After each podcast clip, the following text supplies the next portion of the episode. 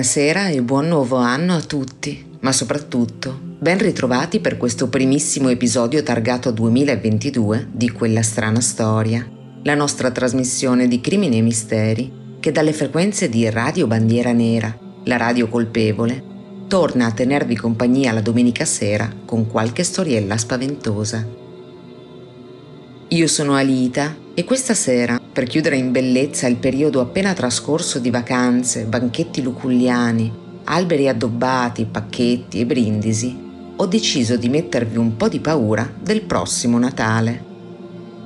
Per moltissime persone, in particolare per le famiglie con bambini, il periodo natalizio rappresenta uno dei momenti più felici dell'anno, pieno di risate, momenti di gioia con i propri cari, luci colorate, regali e speranze e la sera della vigilia più di ogni altra dovrebbe essere per tutti una notte quasi magica da trascorrere circondati dai propri affetti. A volte però le cose prendono una piega spaventosa, le feste diventano tragedie, la musica viene coperta da spari e grida e sotto l'albero di Natale acceso in salotto comincia a scorrere il sangue. Ed è così che arriva quella strana storia, per raccontarvi per filo e per segno come sono andate le cose. Così, tra 12 mesi, vi torneranno in mente queste cinque vicende per darvi un brivido lungo la schiena, proprio mentre starete chiudendo la porta di casa dietro di voi per andare a cena dalla zia Angela. Quindi, bando alle ciance e cominciamo subito, non prima di aver aperto il nostro microfono anche un po' di musica. Questi sono i Ramones che nel 1989 cantavano Merry Christmas, I Don't Wanna Fight Tonight.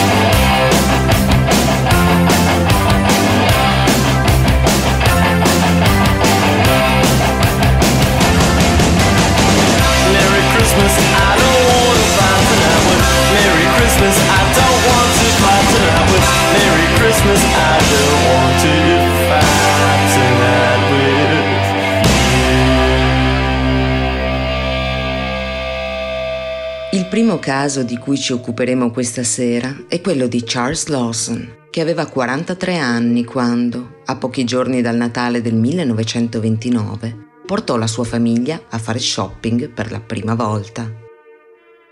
Charles Lawson era nato il 10 maggio 1886 a Lawsonville, un microscopico villaggio del North Carolina, e nel 1911 aveva sposato Fanny Manring.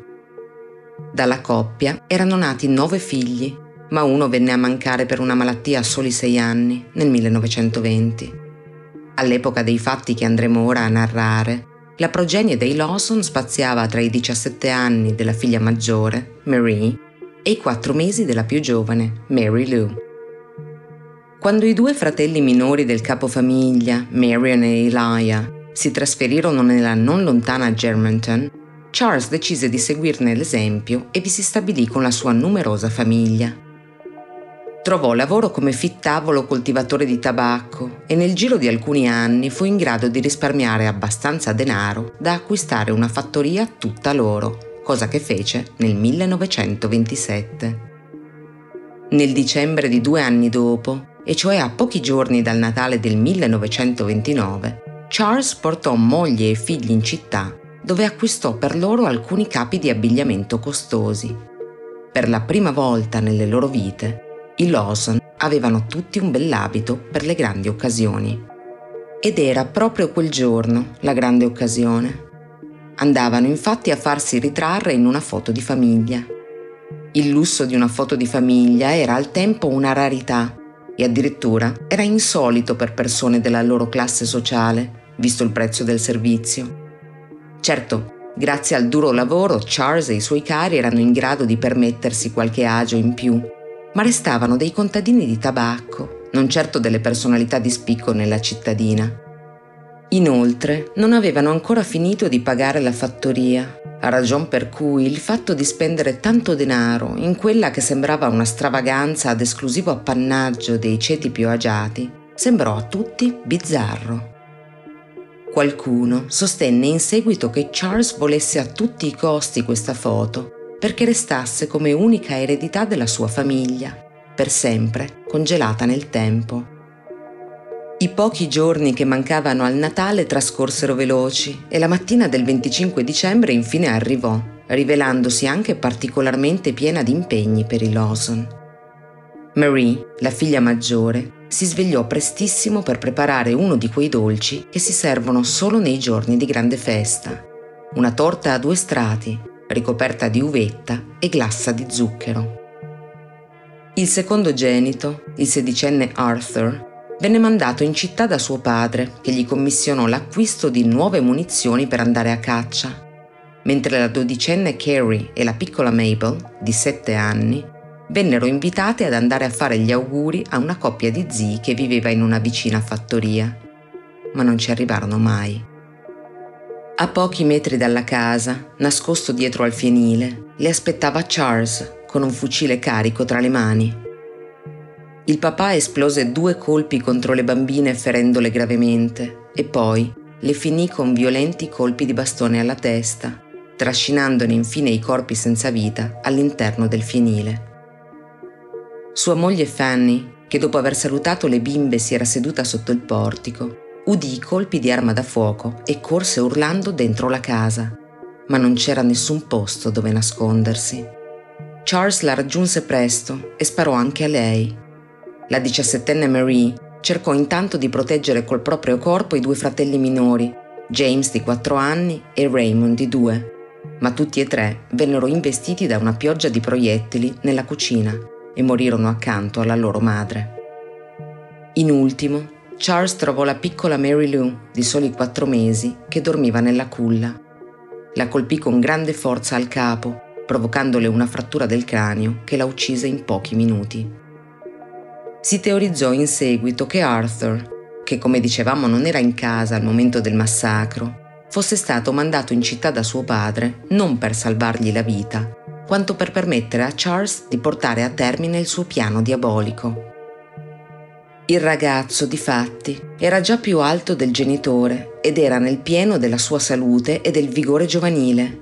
Certamente, doveva aver pensato suo padre, sarebbe stato in grado di opporsi e probabilmente anche di costituire un serio ostacolo alla riuscita della strage che il 43enne aveva pianificato nella sua follia omicida. Nonostante i numerosi colpi di fucile esplosi, ad ogni modo, nessuno dalle vicine fattorie si preoccupò, con tutta probabilità perché era tradizione locale andare a caccia di lepri e selvaggina nel giorno di Natale. Così, a scoprire i corpi fu proprio il giovane Arthur, che al suo rientro tornò la propria madre e tutti i suoi fratelli e sorelle morti. Ognuno di loro aveva una pietra sotto la testa, come una specie di cuscino, e le mani giunte sul torace. Il sedicenne si precipitò a chiedere aiuto e all'arrivo delle autorità si formò un capannello di gente attorno al luogo del massacro, che seguì le operazioni di ricerca del capofamiglia e cercò di aiutare la polizia per quanto possibile. Ma dell'uomo non c'era traccia. Fu solo qualche ora più tardi che il suono di uno sparo proveniente dal vicino bosco ruppe il borbottio incessante della folla e l'immediata ricerca che ne seguì condusse al cadavere di Charles Lawson. Il 43enne giaceva al suolo ucciso da un colpo di fucile nei pressi di un albero. Qui erano rimaste molte tracce di passi sulle foglie a suggerire che prima di premere il grilletto per l'ultima volta contro se stesso, l'uomo doveva aver camminato in tondo per ore, probabilmente rimuginando su ciò che aveva fatto e stava per portare a termine, forse schiacciato dal senso di colpa, o forse, infine, sollevato. Nelle tasche aveva due lettere per i propri genitori, entrambe solo incominciate, e che comunque non facevano alcuna menzione di un movente. Ma quindi Cosa era successo? Cosa aveva spinto un uomo da sempre conosciuto come affabile, premuroso e gentile a sterminare la propria famiglia il giorno di Natale? Qualcuno teorizzò che Charles fosse a tutti gli effetti impazzito e fornì anche una causa. Alcuni mesi prima, l'uomo aveva avuto un incidente sul lavoro mentre era impegnato a scavare un nuovo fossato per l'irrigazione della fattoria nell'urto aveva riportato un serio trauma cranico e secondo diversi membri della sua famiglia, ma anche numerosi vicini di casa, amici e conoscenti, dopo l'infortunio il suo comportamento era cambiato. Forse la lesione alla testa aveva alterato il suo stato mentale? Eppure, la successiva autopsia sul cadavere, eseguita all'ospedale John Hopkins di Baltimore, non rilevò nell'analisi del cervello di Charles nulla che potesse supportare questa ipotesi. Anzi, al contrario, si giunse perfino a mettere in dubbio la diagnosi di trauma cranico espressa dai medici al tempo dell'incidente. La seconda tesi sulle ragioni del massacro, che è anche la più accreditata, ha molti più elementi a sostegno, ma questo non la rende meno inquietante. Anzi, secondo questa ipotesi, Charles aveva una relazione con la propria figlia maggiore, Marie, e la ragazza era rimasta incinta. Per la pubblicazione del libro inchiesta sul caso, uscito nel 1990 con il titolo White Christmas, Bloody Christmas, gli autori Bruce Jones e Trudy Smith hanno raccolto numerose testimonianze riguardo al legame incestuoso tra padre e figlia.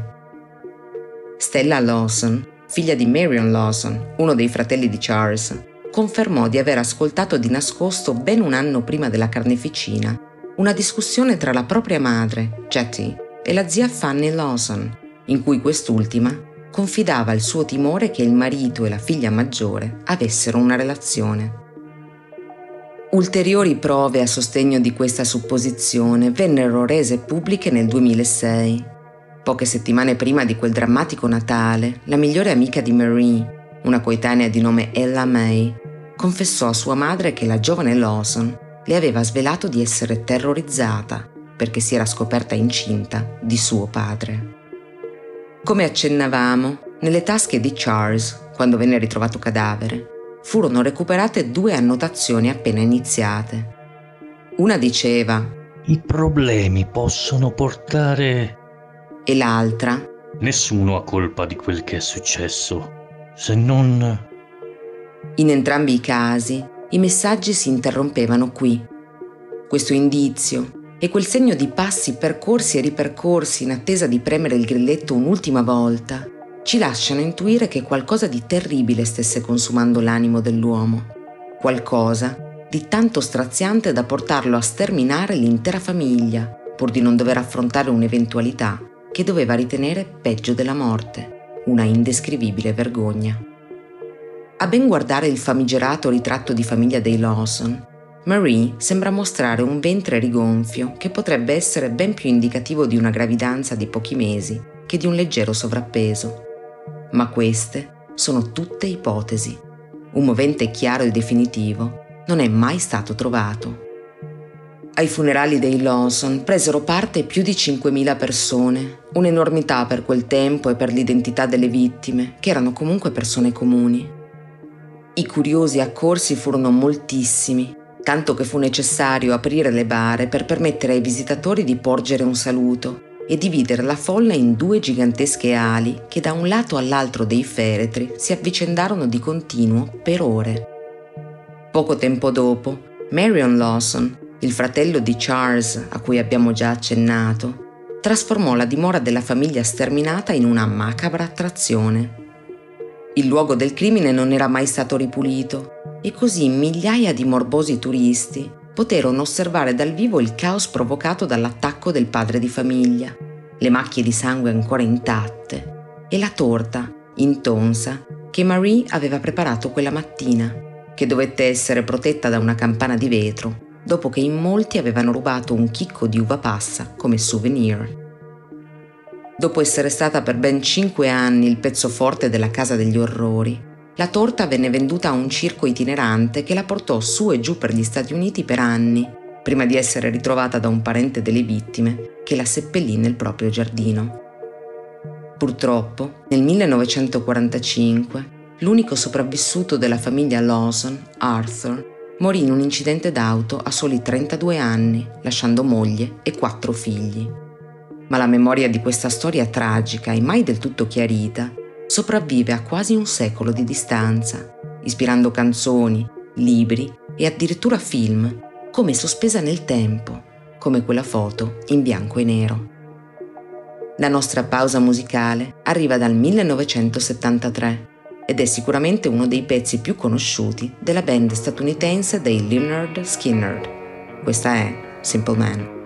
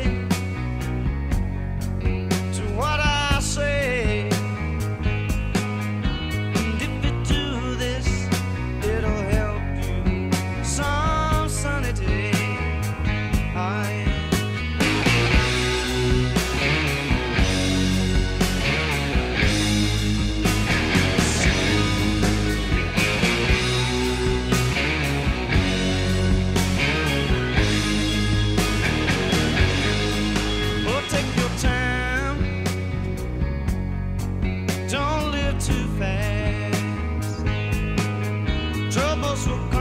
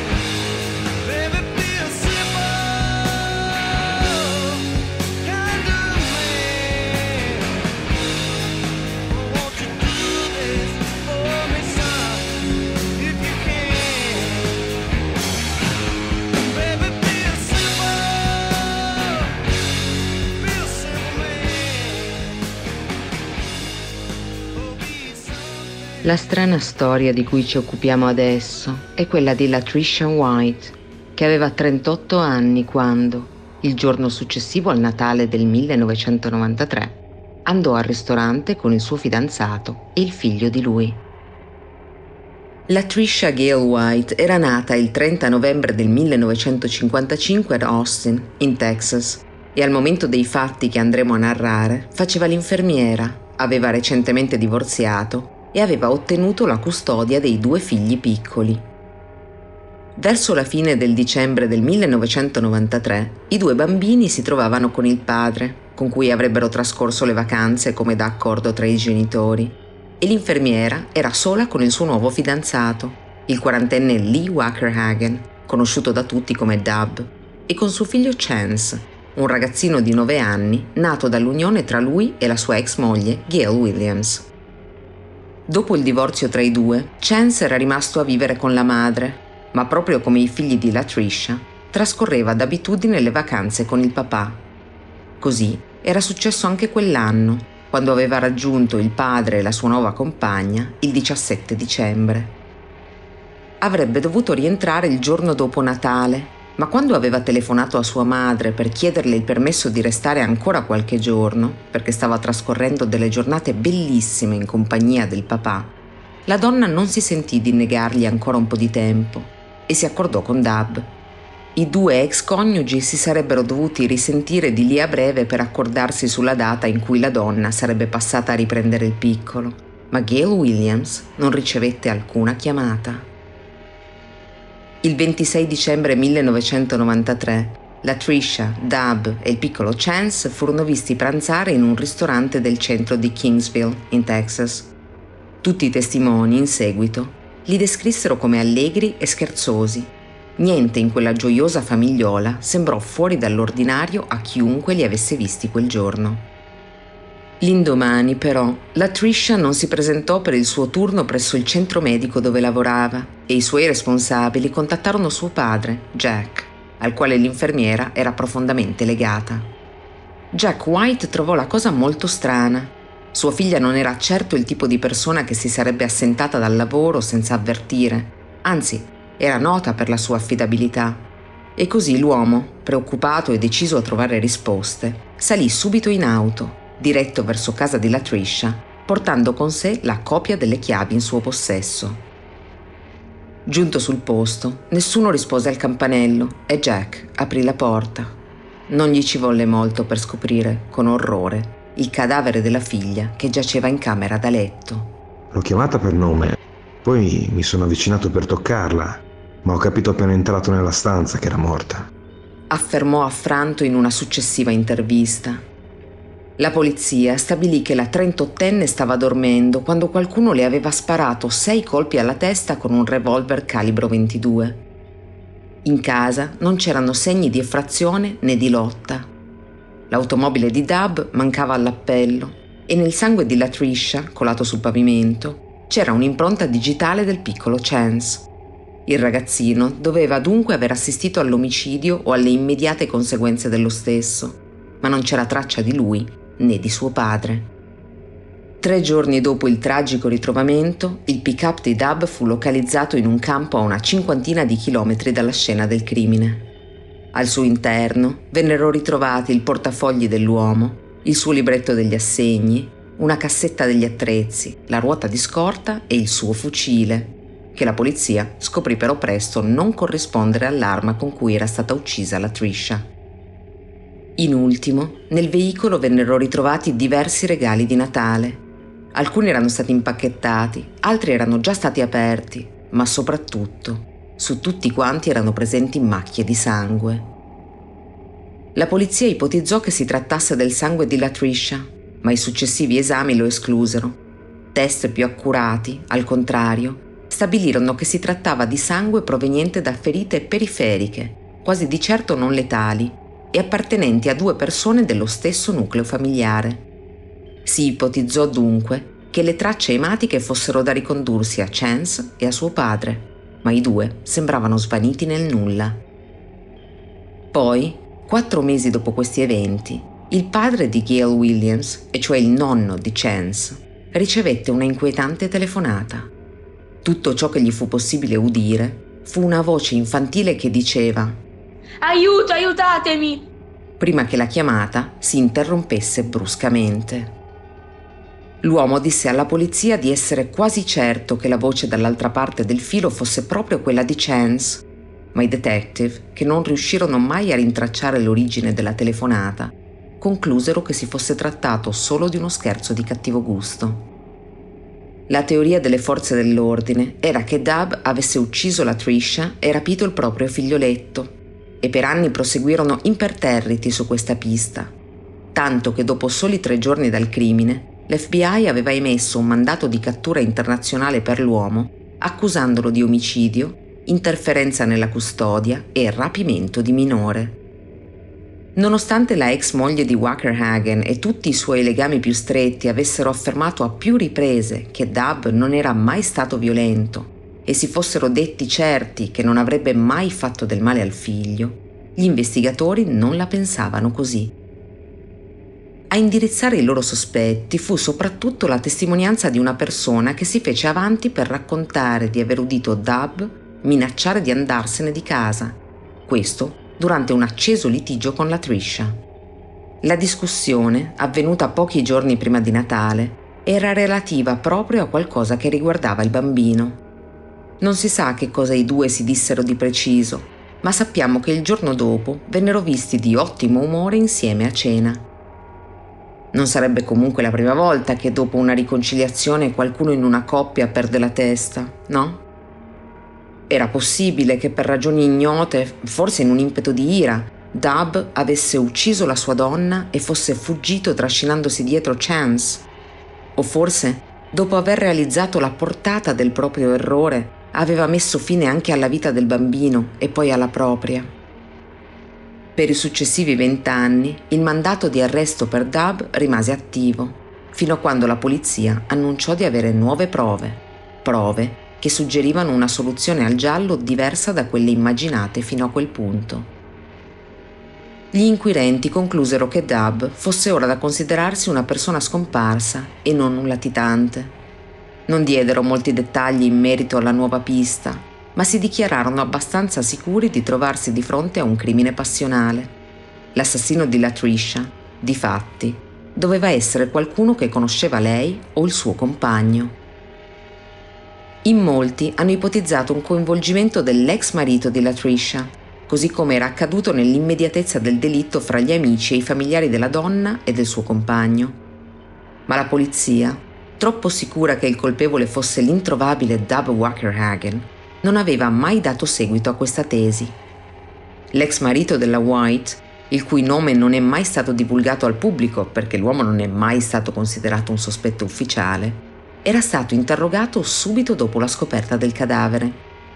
Aveva ammesso di essere passato da casa di Latricia il 26 dicembre per prendere alcuni effetti personali dei loro due figli, ma di non aver ricevuto risposta e di essersene dunque andato. Era davvero andata così? Il caso rimane a tutt'oggi irrisolto, ma Gail, la madre di Chance, che oggi avrebbe 37 anni, cerca ancora risposte e si dice delusa dal lavoro svolto dagli inquirenti. Se avessero battuto più di una pista, oltre a quella rivelatasi del tutto sbagliata, forse il caso avrebbe trovato una soluzione da decenni. Tempo fa, in una clamorosa intervista, la donna ha rivelato il contenuto di una lettera che ha inviato a quello che lei ritiene essere l'assassino di Latricia White, di Dub Wackerhagen e di suo figlio, Chance.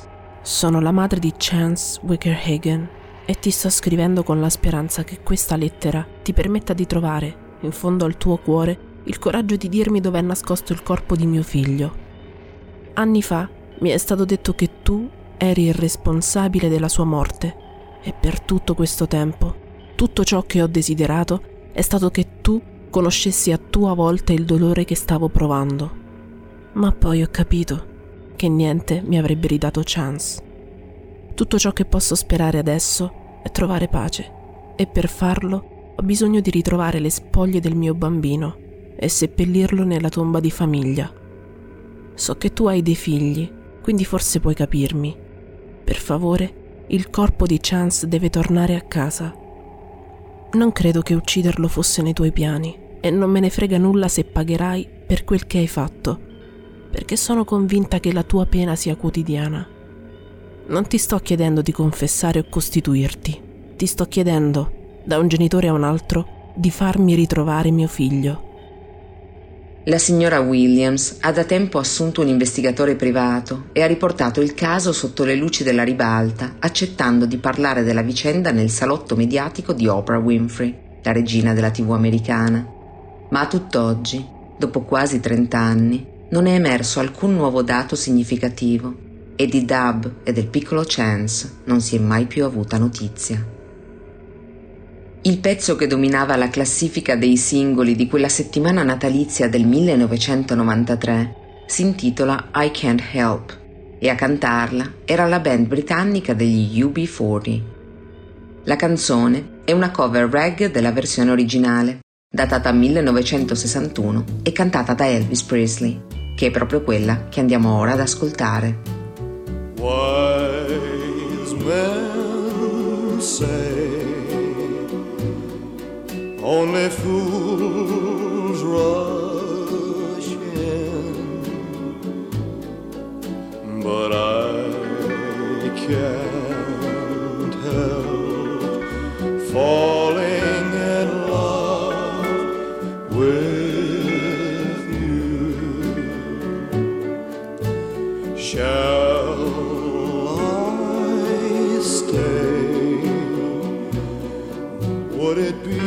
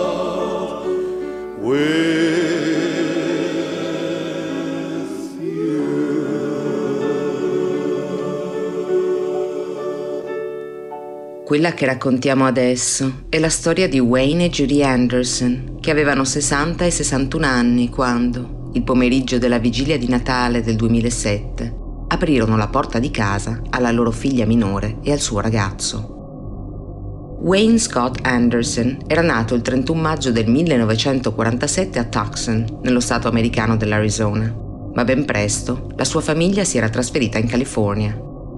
Qui Wayne crebbe, si diplomò e in seguito si laureò in ingegneria.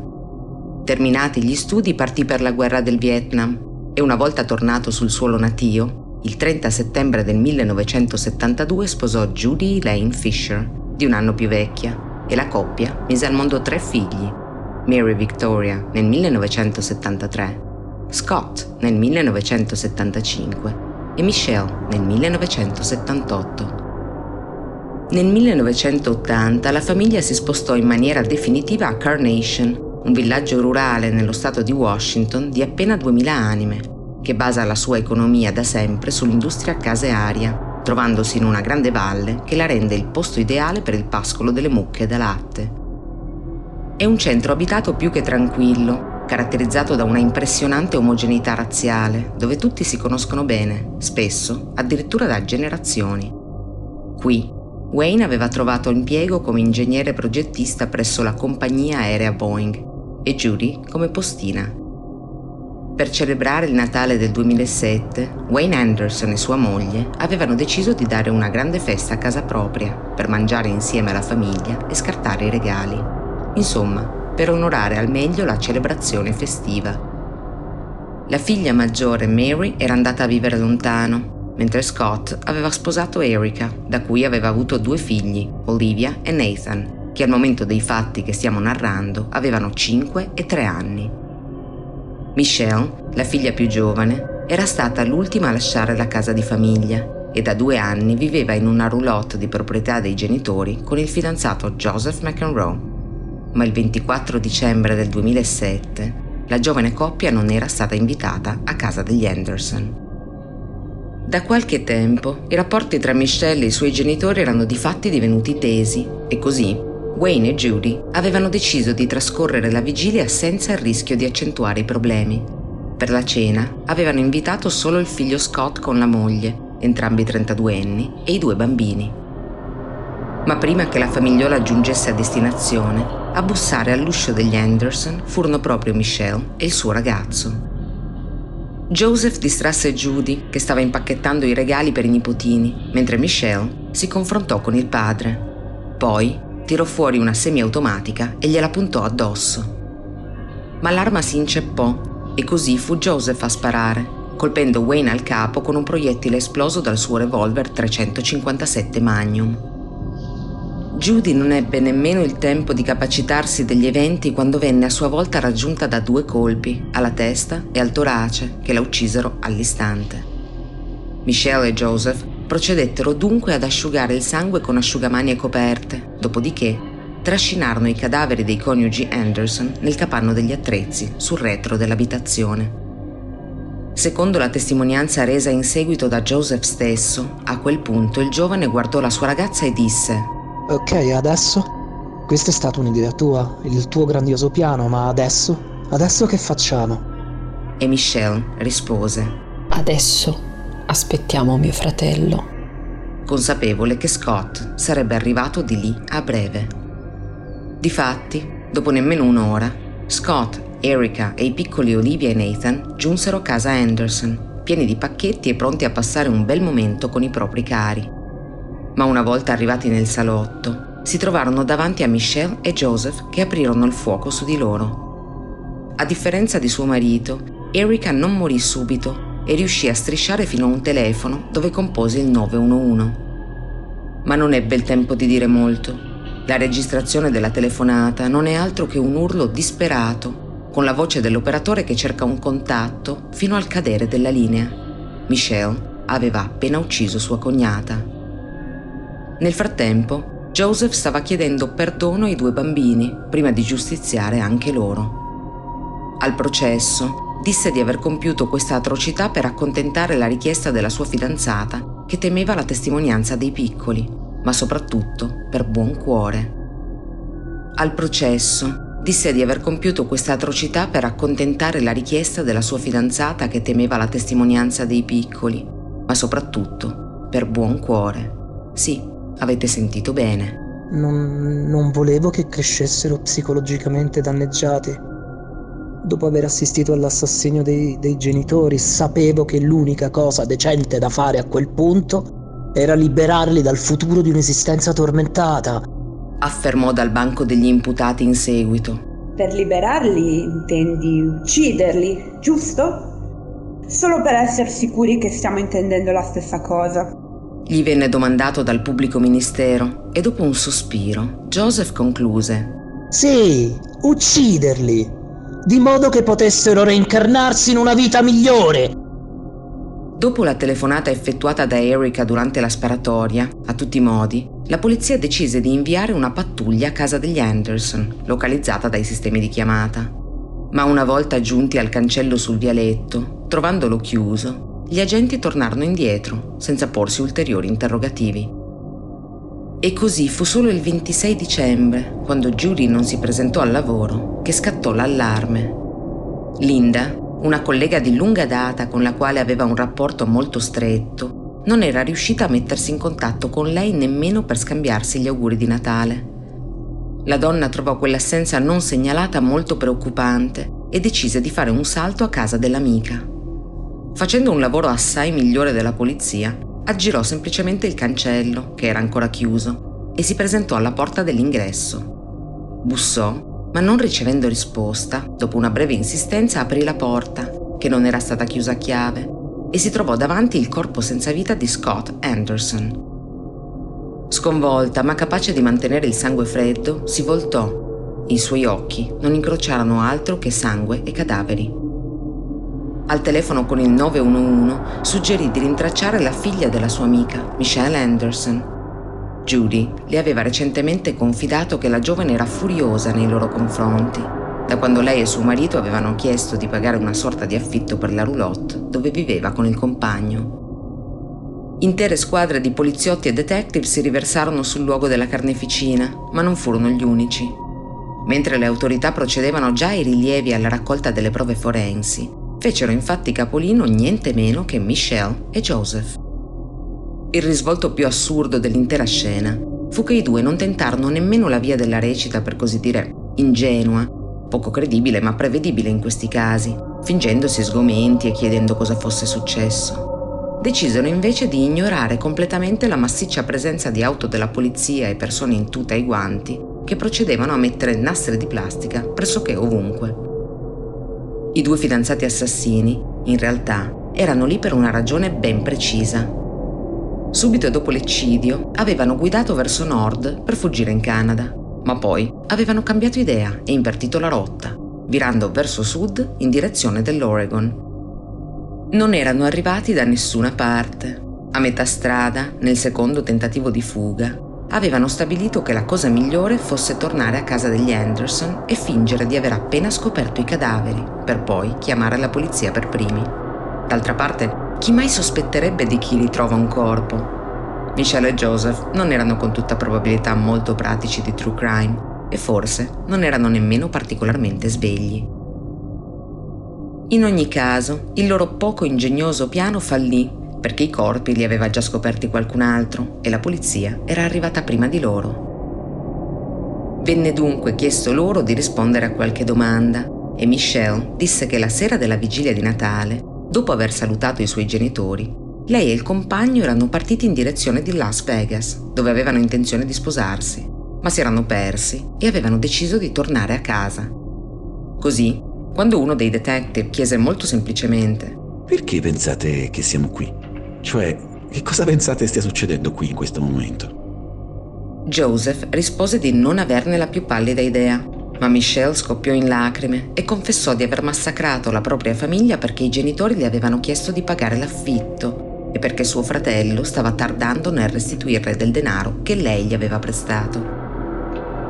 Aggiunse che per convincere Joseph ad assecondarla, gli aveva raccontato in precedenza che suo padre e sua madre l'avevano maltrattata, picchiata e sadicamente abusata durante tutta l'infanzia e l'adolescenza. Non esiste alcuna prova che queste violenze siano mai davvero avvenute, anzi vi sono non pochi indizi che sembrano relegarle al frutto esclusivo della fantasia della giovane donna. Ma Joseph McEnroe, che aveva veri e drammatici trascorsi di violenze subite in famiglia, le credette. E così, quando due settimane prima di Natale la sua amata gli aveva detto che avrebbero dovuto uccidere la sua famiglia perché potesse finalmente sentirsi al sicuro, lui aveva accettato di eseguire ogni suo desiderio, anche il più folle, come fosse un ordine tutto solo per proteggerla. Il 28 dicembre 2007, quattro giorni dopo il barbaro eccidio, sia Michelle che Joseph vennero accusati di sei capi di omicidio aggravato. Causa di alcuni disaccordi giuridici in merito alla possibilità di richiedere la pena di morte, in quel momento sospesa dallo Stato, Ci vollero ben otto anni prima che i processi avessero effettivamente inizio. Durante i procedimenti emerse con chiarezza come Joseph avesse gravi problemi mentali e così, alla fine, la giuria lo giudicò colpevole di tutti i capi di imputazione, ma non lo condannò a morte. Il 25 marzo del 2015 McEnroe venne condannato al carcere a vita. Lo stesso verdetto venne emesso quasi un anno esatto dopo, il 4 marzo del 2016, nei confronti di Michelle Anderson. Adesso però è tempo di prendere fiato e fare una pausa musicale datata 1998. Loro sono la band britannica dei Placebo e questa è Every You, Every Me.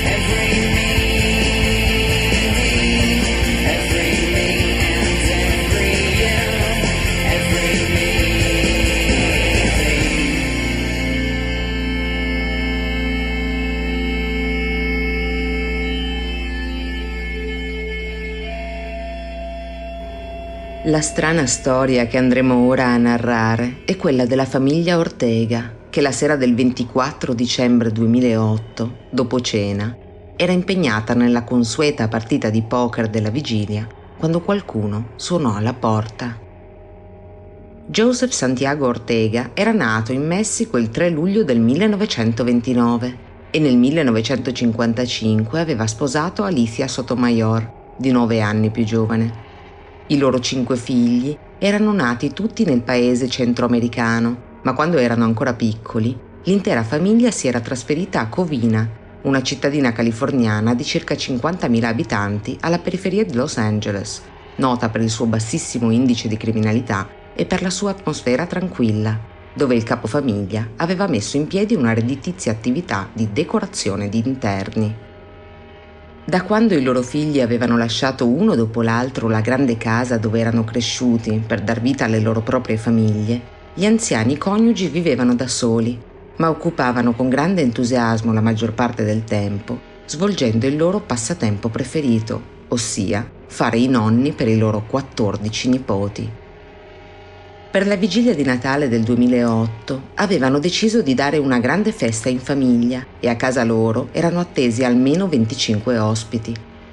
I figli James, il maggiore, che aveva 51 anni, Charles, di 49, e le loro tre sorelle, Alicia, di 46 anni, Letitia, di 45 e Sylvia, di 43, con loro mogli, mariti, figli e alcuni cugini di primo grado la numerosa famiglia teneva moltissimo alle celebrazioni natalizie e aveva tutte le intenzioni di rendere anche quella sera memorabile. Come d'abitudine, dopo la cena gli adulti presero posto alla grande tavola al centro del salone per giocare a poker, mentre i bambini si sistemarono davanti alla tv per giocare ai videogiochi e gli adolescenti salirono al piano di sopra per accendere il computer e chiacchierare fumando qualche sigaretta di nascosto. Tutti stavano seguendo il loro abituale copione per un sereno Natale in famiglia, quando prima della mezzanotte accadde qualcosa. Il campanello di casa Ortega suonò e in un batter d'occhio la scena di spensierata gioia presente fino a pochi minuti prima si dissolse come neve al sole e il centralino del numero 911 cominciò a squillare senza sosta. A chiamare erano i vicini di casa degli Ortega e uno dei presenti nella casa che era riuscito a fuggire all'esterno. Accorrete subito! Stanno bruciando una casa! C'è della gente dentro! disse la dirimpettaia degli Ortega e un'altra aggiunse. Stanno sparando! Fate in fretta, stanno sparando nella casa degli Ortega! Quando la polizia giunse sul posto a sirene spiegate, si trovò davanti una scena che venne in seguito descritta come apocalittica. Fiamme alte anche 15 metri avvolgevano l'edificio e solo l'intenso impegno di 80 vigili del fuoco per due ore consentì di domare l'incendio. Ma a quel punto i pompieri stessi non sapevano bene cosa avrebbero trovato tra le macerie.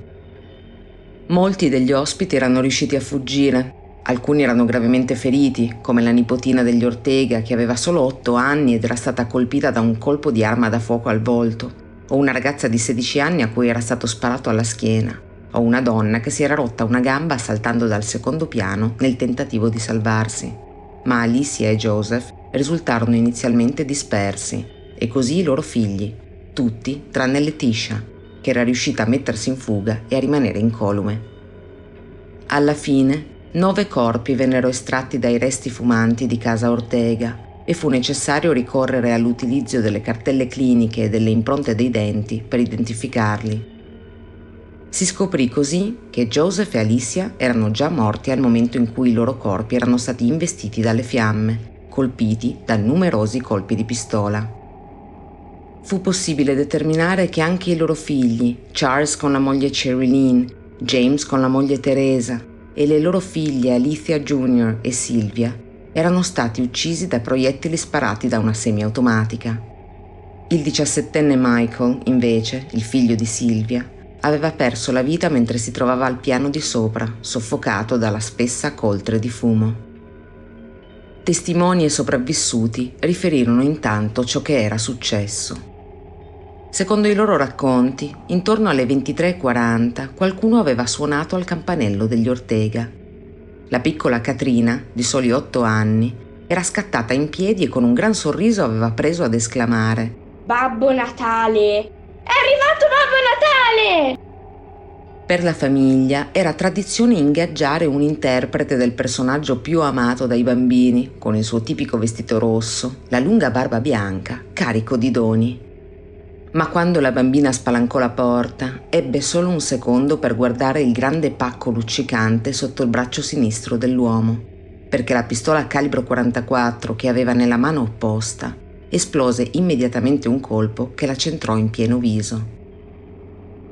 Il panico non aveva ancora fatto in tempo a dilagare che il Babbo Natale degli incubi aveva già colpito mortalmente sia Charles che James Ortega e si dirigeva inesorabile verso il tavolo dove Joseph e Alicia si erano rifugiati con le figlie Alicia Jr. e Sylvia. Anche loro vennero investiti da una scarica di proiettili che non risparmiò nessuno, mentre Letitia e sua cugina si lanciarono in una disperata corsa e guadagnarono l'esterno dopo aver visto la piccola Katrina barcollare, ancora in piedi e viva nonostante le gravissime ferite, nel patio davanti alla magione. A questo punto tutti gli adulti stavano cercando di agguantare i bambini per spingerli fuori dalla casa quanto più rapidamente possibile e in pochi avevano realizzato che l'assassino si stesse avvicinando al grande albero decorato con decine di palline e luci colorate per aprire il pacco che egli stesso aveva portato. All'interno della carta da regalo c'era un lanciafiamme artigianale attaccato ad una tanica di benzina con cui l'uomo riversò quasi 70 litri di liquido infiammabile sul pavimento e sulle pareti. Prima che potesse appiccare il fuoco, però, una delle molte candele accese al tavolo cadde e causò l'esplosione della tanica e l'improvviso fuoco che ne seguì finì per ustionare anche lui, seppur senza provocarne la morte, ma costringendolo alla fuga. Ma chi era quest'uomo? I vicini di casa che lo avevano incrociato nel vialetto pochi minuti prima del massacro ne fornirono una descrizione alla polizia e in brevissimo tempo fu possibile risalire al 45enne Bruce Jeffrey Pardo, l'ex marito di Sylvia, una delle figlie degli Ortega. I due avevano ufficialmente divorziato appena sei giorni prima, dopo essere stati in un turbolento matrimonio per due anni e la causa di separazione si era conclusa con una serie di obblighi economici per Pardo. Il pagamento di 1800 dollari di supporto alla ex moglie gli venne abbonato perché nel frattempo aveva perso il lavoro di ingegnere informatico per aver emesso una serie di fatture false. Ma gli restava da saldare un debito da 10.000 dollari con Silvia per la causa di divorzio, che la donna aveva vinto quando era emerso che l'uomo le aveva mentito non mettendola al corrente del fatto di avere già un figlio da una precedente relazione, per cui gli era richiesto di pagare gli alimenti. Questo bambino, tra le altre cose, si trovava in stato vegetativo da anni, perché quando aveva solo 13 mesi era quasi annegato nella piscina di casa, dove era arrivato chissà come, mentre sua madre era a fare la spesa e Bruce avrebbe dovuto sorvegliarlo. Era sopravvissuto ma il suo cervello era rimasto privo di ossigeno per troppo tempo e purtroppo non c'era margine di miglioramento per lui. Mentre le forze dell'ordine partivano di gran carriera per una vera e propria caccia all'uomo, tuttavia, fu il fratello di Bruce, Brad Pardo, a contattare il 911. Dopo aver trascorso la vigilia di Natale ad una festa, era rientrato nella sua casa di Simlar, una cittadina a circa 60 km dal luogo dell'eccidio, e qui aveva trovato il cadavere di suo fratello nel salotto, in una pozza di sangue. Bruce si era suicidato sparandosi alla testa con la stessa pistola con cui aveva sterminato gli Ortega. La successiva autopsia sembrò chiarire che il massacro non fosse stato compiuto con il fine ultimo di togliersi la vita. Apparve presto chiaro che quella decisione fosse stata presa all'ultimo momento probabilmente in seguito alle gravi ustioni riportate nell'esplosione, che avevano messo Pardo nell'impossibilità di fuggire e nascondersi.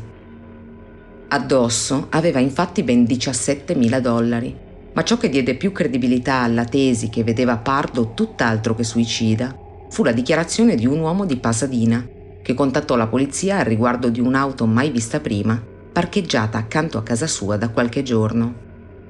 Un rapido controllo consentì di scoprire che quell'auto era stata noleggiata proprio da Bruce Pardo, che al suo interno aveva caricato vestiti, munizioni e armi, acqua e cibo, un computer e diverse mappe stradali degli Stati Uniti e del Messico, insomma, tutto il necessario per eclissarsi per qualche tempo. La vettura era stata parcheggiata a 500 metri da casa dell'avvocato divorzista di Silvia Ortega, che portò i detective a credere che prima di fuggire Pardo avesse pianificato di uccidere anche lui. A detta di tutti, il divorzio da Silvia lo aveva ossessionato, tanto da spingerlo continuamente a pensare una maniera per vendicarsi, fino a quando ne aveva trovata una così terribile da non poterla descrivere a parole. In un'intervista del 2016, Letitia, la sola sopravvissuta della famiglia Ortega, ha detto non posso fare nulla per cambiare quello che è successo. Posso solo concentrarmi sul futuro e non permettere a Bruce di continuare a consumarci con il suo odio anche dall'oltretomba. Non voglio che la rabbia cresca dentro di me, giorno dopo giorno, proprio come è successo a lui. A tutt'oggi, la donna è il collante di ciò che resta della famiglia Ortega e ogni Natale vanno tutti insieme, compresi i 13 bambini rimasti orfani in conseguenza della tragedia, dapprima a salutare i loro cari al cimitero e poi a fare una grande festa. Non hanno lasciato che l'inferno portasse loro via la grande tradizione della loro famiglia. La madre di Bruce, che avrebbe a sua volta dovuto essere presente alla cena del massacro e non aveva partecipato solo per un improvviso contrattempo, ha donato tutti i risparmi del figlio suicida e parte dei propri ai ragazzini che quella maledetta notte persero i propri genitori. Il brano che andiamo ad ascoltare adesso arriva dal 1965 ed è un pezzo decisamente iconico di quell'epoca, che però non è mai finito nel dimenticatoio nemmeno negli oltre 50 anni a seguire. Questa è Like a Rolling Stone, cantata da Bob Dylan.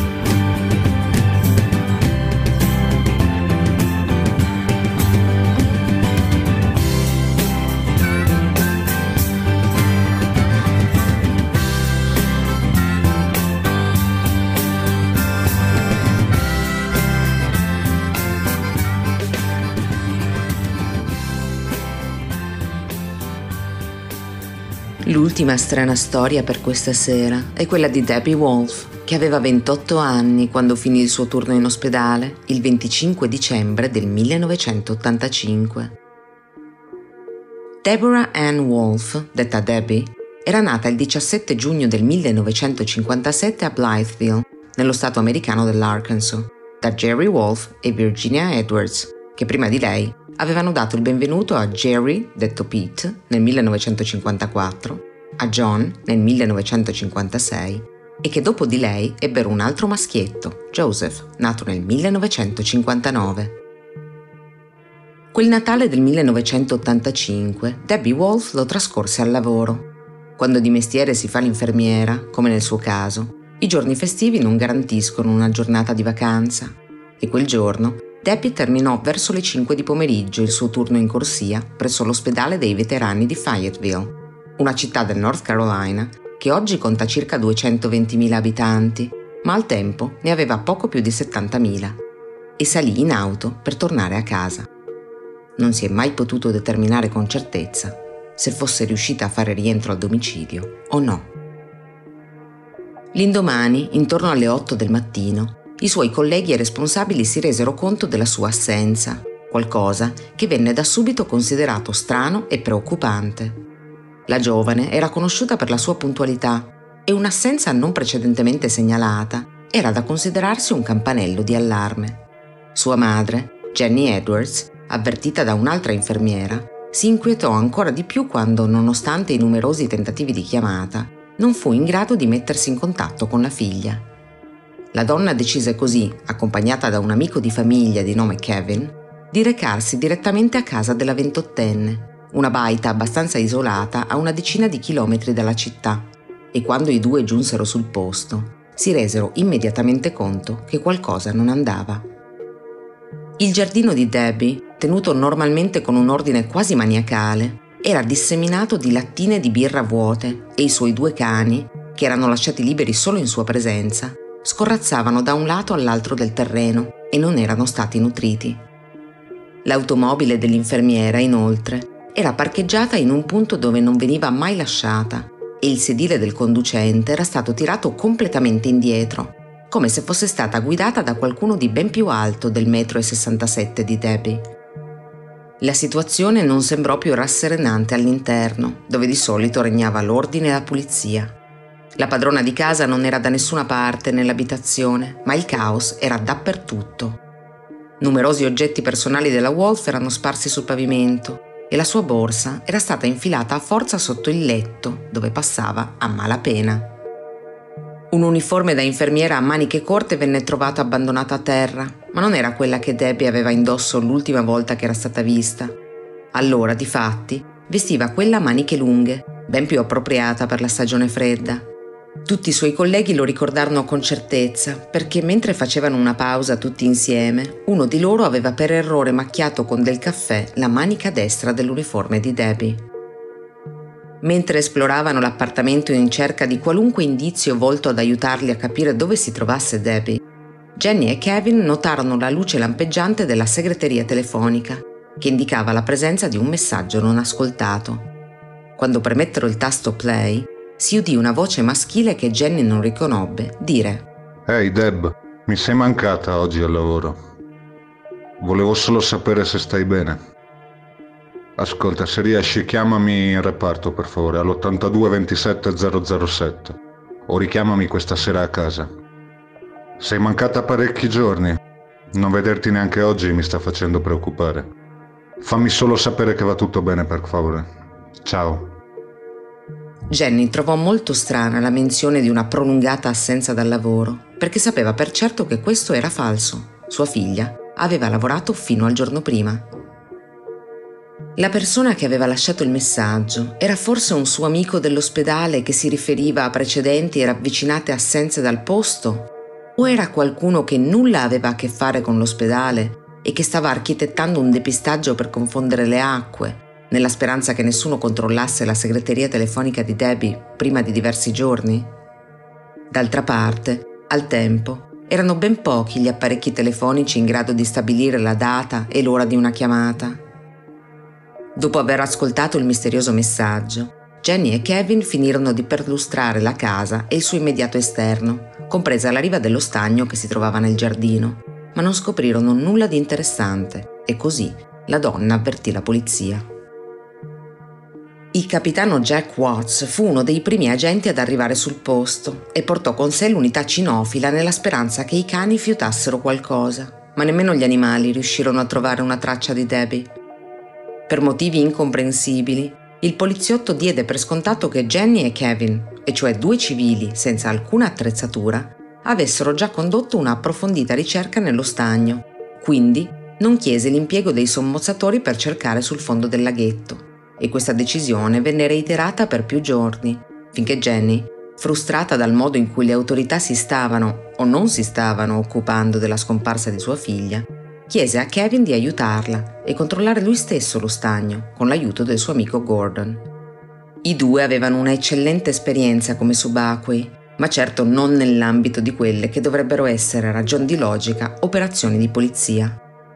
In seguito, interrogato in merito alle gravi inadempienze nell'inchiesta, il capitano Watts cercò di giustificarsi dicendo mi era sembrato che avessero parlato di sommozzatori, spiegando di essere esperti in immersioni. E dunque ho pensato che intendessero di averle fatte allora, in quello stagno e non in generale. Ecco perché non ho chiamato un'unità per scandagliare il fondale. Eh, si è trattato di una mera incomprensione. Ad ogni modo, quel primo gennaio 1986, Kevin e Gordon decisero di proseguire nella loro disperata ricerca di indizi. Gordon sostenne di aver notato due serie di impronte nel fango della riva e qualcosa che sembrava un avvallamento dove cominciava l'acqua, come un segno di trascinamento, e decise di iniziare dunque l'ispezione subacquea proprio da quel punto. Dopo nemmeno un minuto riemerse sconvolto. A circa 12 metri dalla riva, sotto nemmeno due metri d'acqua, aveva visto un barile arrugginito uno di quei fusti da più di 200 litri che si usano per il trasporto dei materiali liquidi, tipicamente il petrolio grezzo. Al suo interno c'era il corpo senza vita di Debbie Wolf. Jenny sostenne successivamente di essere certa che quello fosse il fusto dove sua figlia teneva la legna per il camino. Ne era sicura non solo perché questo era sparito dal giardino di Debbie, dove era sempre stato, lasciando il segno per terra, ma soprattutto per la disposizione di alcuni fori e ammaccature che aveva sull'esterno. Il 2 gennaio il dottor Michael Oliver, incaricato dall'ufficio del medico legale del North Carolina, condusse l'autopsia, certo di trovare sul cadavere i segni inequivocabili di una caduta accidentale e di uno sfortunato annegamento. Fu dunque molto stupito quando scoprì nei polmoni della vittima l'equivalente di mezzo cucchiaino di acqua nessun segno di schiuma nella sua bocca o nelle vie respiratorie e abrasioni sulle dita che suggerivano che avesse lottato prima di morire. Un'altra stranezza era data dal fatto che mentre le vittime di annegamento vengono spesso ritrovate con le mani ad artiglio, come in un disperato tentativo di aggrapparsi, e con la bocca e gli occhi spalancati e il corpo contorto, quello di Debbie risultava rilassato e disteso. Non si riuscì a stabilire da quanto tempo fosse in acqua, perché non mostrava segni di gonfiore o discromie cutanee, elementi chiaramente visibili nell'ipotesi di un cadavere rimasto sott'acqua per una settimana. Per darvi l'idea delle eccellenti condizioni delle sue spoglie, vi basti pensare che Jenny organizzò il funerale della figlia lasciando il feretro aperto per permettere ad amici e parenti di porgerle l'ultimo saluto. In ultimo, non si rinvennero tracce di alcol o droghe e non fu possibile determinare la causa precisa del decesso. Nonostante ciò, l'ufficio dello sceriffo catalogò la morte come un annegamento accidentale, adducendo questa spiegazione. Il fatto che i suoi cani fossero liberi quando venne appurata la scomparsa suggerisce che sia caduta nello stagno mentre giocava con loro e sia sfortunatamente annegata. Tutti coloro che conoscevano bene Debbie, tuttavia, si opposero con fermezza a questa ipotesi la giovane non si avvicinava mai allo stagno durante i mesi invernali e il suo cappello di lana venne ritrovato alla sponda opposta al punto in cui la polizia sentenziò che fosse caduta in acqua. Al tempo lo specchio d'acqua era ricoperto da un sottile strato di ghiaccio, per cui non avrebbe certo potuto arrivarci galleggiando. E poi il punto dove venne ritrovata, uno dei più profondi dello stagno, arrivava appena a un metro e settanta La vittima, che era alta 1,67 m, avrebbe potuto tranquillamente tenere il capo fuori dall'acqua per respirare, anche restando non completamente in punta di piedi. Ma le stranezze, in questa vicenda, sono lungi dall'essere terminate. Per esempio, le autorità negarono che ci fosse mai stato un barile, sostenendo che Kevin e Gordon avessero confuso la giacca della donna morta con un fusto d'acciaio. Ciò nonostante i due affermassero di averlo anche estratto dall'acqua e lasciato sulla sponda. Anche Jenny e un vice sceriffo presente al momento confermarono la loro versione, ma non vennero tenuti in considerazione. Il barile, semplicemente, non era mai esistito. Poi, a quasi due mesi dal ritrovamento, Jenny ricevette i vestiti che sua figlia indossava quando venne estratta dall'acqua e non poté fare altro che insospettirsi ulteriormente. Tra gli abiti Figuravano infatti un paio di pantaloni marroni di velluto a coste, troppo lunghi e troppo larghi per Debbie, una giacca dell'esercito senza targhetta che chiaramente non apparteneva a lei né a qualcuno a lei vicino, una maglietta nera della squadra di baseball di Pittsburgh, che nessuno ricordò di averle mai visto indosso, un reggiseno di taglia 38C, equivalente a una quinta abbondante, quando Debbie portava una terza scarsa, e scarpe Nike da uomo numero 39 a fronte di un 37 indossato dalla donna. In merito alle calzature, in aggiunta, il mistero non era rappresentato solo dalla misura. L'assenza di fango sulle suole, difatti, rappresentava un interrogativo forse anche più grande, soprattutto perché in base alle dichiarazioni rilasciate dalla polizia non erano state lavate in modo da conservare eventuali prove forensi. Nonostante la chiusura delle indagini, la famiglia e gli amici di Debbie non si arresero alla testardaggine degli investigatori ed elaborarono diverse teorie in merito a cosa fosse davvero accaduto quel 25 dicembre. Una delle tesi postula che la polizia avesse fatto un lavoro talmente malfatto e approssimativo nelle prime fasi dell'indagine da aver cercato di confondere ulteriormente il tutto una volta realizzato l'errore. Altri credono che le autorità avessero messo in piedi un'operazione di copertura per proteggere uno dei propri agenti o qualcuno di molto vicino a uno di loro. Ma l'ipotesi di Jenny è ben precisa. Parte del lavoro di sua figlia era gestire il gruppo di volontari che aiutavano in ospedale ed era stato in tale circostanza che ben due tra questi le avevano recentemente dichiarato il proprio interesse sentimentale, rimediando entrambi un gentile rifiuto da parte sua che tra l'altro era già fidanzata. Le loro identità non sono mai state rese pubbliche, ma uno dei due era noto per avere dei problemi psichiatrici, mentre è opinione comune che all'altro appartenesse la voce registrata nella segreteria telefonica della ventottenne. Entrambi vennero interrogati, ma provvisti di solidi alibi, uscirono dai radar degli inquirenti. Uno dei due, quello con patologie psichiatriche, rifiutò addirittura di sottoporsi al poligrafo e abbandonò gli Stati Uniti pochi giorni dopo il ritrovamento del corpo. Secondo la madre di Debbie, uno di loro due avrebbe pedinato la figlia e dopo averla rapita mentre era in giardino con i suoi cani o forse mentre usciva dal lavoro, l'avrebbe portata altrove a bordo dell'auto di lei. Qui l'avrebbe aggredita sessualmente e uccisa e infine l'avrebbe rivestita con abiti non suoi, riportata indietro e ne avrebbe scaricato il corpo senza vita nello stagno. La violenza sessuale è sempre rimasta presunta e mai accertata. Un medico legale confermò lo stupro al tempo del crimine, ma il tampone vaginale venne perso nel corso delle indagini e con esso ogni possibilità di esame del DNA. Nei 36 anni successivi alla morte di Debbie, con il caso chiuso come incidente, la sua famiglia ha tentato più volte di far riaprire le indagini o quantomeno di riportare l'attenzione dei media e del pubblico su quella vicenda tanto triste quanto piena di incongruenze. Ma ora che sua madre, il suo patrigno e i suoi fratelli sono tutti defunti, probabilmente nessuno insisterà più e la verità circa la morte di Debbie Wolf, scomparsa il giorno di Natale del 1985, rimarrà sepolta sul fondo dello stagno. La nostra pausa musicale arriva proprio dalla vetta della classifica della settimana di Natale di quel 1985. Loro sono gli Ha con la loro The Sun Always Shines on TV.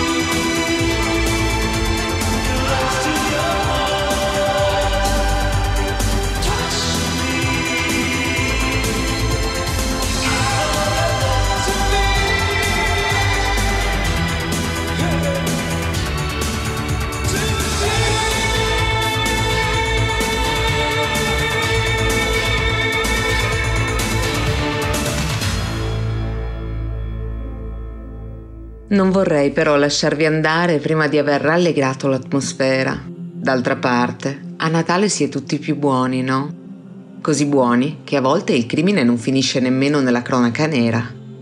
Come nel caso della 24enne Randy Young e del suo ragazzo Heath Blom, 26 anni, che la mattina del 25 dicembre del 2008 a Portsmouth, in New Hampshire, si alzarono di buon'ora per aprire i regali di Natale nella casa dove vivevano con i nonni di lui.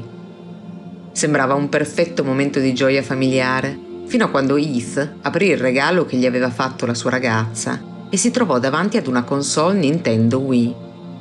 In molti sarebbero stati felici di un dono simile, o se anche non lo fossero stati, avrebbero fatto buon viso a cattivo gioco come facciamo un po' tutti con i regali che non risultano di nostro gusto, ma non Heath.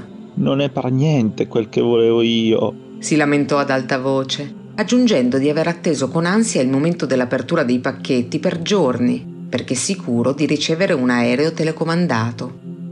Il 26enne passò l'intera mattinata e il pranzo a lagnarsi con tutti i coloro con cui veniva in contatto in merito alla sua profonda delusione, lasciandosi andare a commenti come Il regalo che mi ha fatto Randy mi fa veramente schifo.